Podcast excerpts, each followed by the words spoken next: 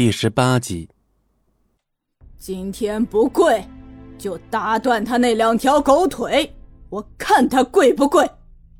老太君的眼神变得异常狠厉，然而戚不义非但不跪，反而还大摇大摆的在沙发上坐了下来，二郎腿顺势一翘。别光动嘴啊，我的腿就在这儿，打断个给我看看。反了，反了！老太君身子摇摇晃晃，已经气到站不稳了。哎，你们是谁？不准进去！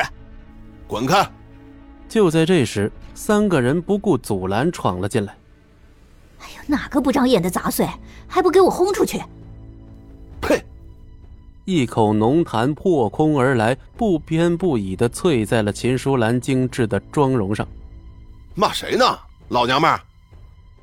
秦淑兰被啐了一脸浓痰，正要发作，可抬头一看，面部表情却跟着一僵。马马家少爷。只见一个长得凶神恶煞的年轻人大摇大摆的走了进来，身后还跟着一个壮如铁塔一般的男人，而身旁则跟着一个一脸谄媚的猥琐男，赫然是那刚上新闻的夏鹏飞。孙哥。您瞧，是不是特正点？此人名叫马松，他爹马腾是姑苏城中几个地下皇帝中的一位，人称马九爷。就是寻常的富二代也不敢得罪他。哈，是个极品啊！马松打量了莫小鱼一眼，眼中顿时惊艳之色，贪婪的舔了舔嘴唇。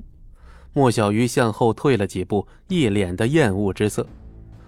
老太君脸色顿变，勉强挤出了一抹笑容：“呃，原来是马家少爷，不知你……老不死的，闭上你的臭嘴！本少爷没工夫跟你啰嗦。”马松不屑的瞥了老太君一眼，老太君脸上的褶皱一颤，还真就老老实实的把嘴闭上了。一群垃圾，给我滚！秦淑兰双手微微一抖，赶忙扶起莫小军就往外走。而莫小军当然也清楚马松是个什么狠角色，也不吵不闹了，安静的像个洋娃娃一样。夏鹏飞，愿意包养你的富婆找到了没啊？哎，不过你那玩意儿就跟金针菇似的，富婆看不上也不稀奇。戚不义冲着夏鹏飞挤眉弄眼的说。闻言，夏鹏飞脸上顿时一阵扭曲，那一脸的痘痘看起来更恶心了。松哥，就是这个人，我要他在闹市区跪在地上吃屎。马松看都没看戚不义一眼，他的注意力全在莫小鱼的身上。哎，那个马少爷，这人跟我们家半毛钱关系都没有，有什么事儿你都冲着他去。秦淑兰赶忙撇清关系，生怕被牵连。对对，我们根本就不认识他。老太君眼珠微微一转，哼，既然马少爷和此人有话要说，那我们就不打扰了。随即，老太君给莫小鱼使了个眼色，示意他跟着一起走。慢着，马少爷还有何吩咐？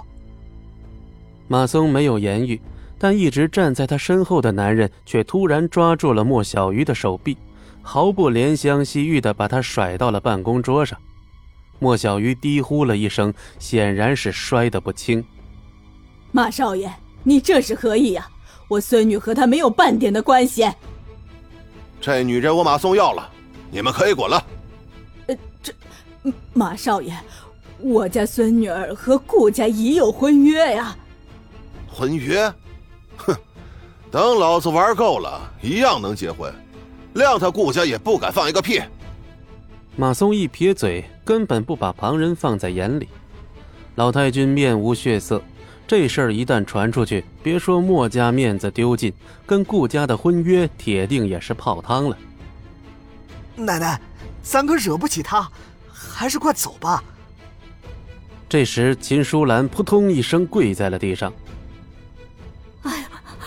马少爷，求求你放过我家小鱼，冤有头债有主，我我家小鱼是无辜的。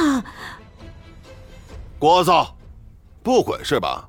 那你们就留下慢慢看。就在这时，戚不义不紧不慢的站了起来。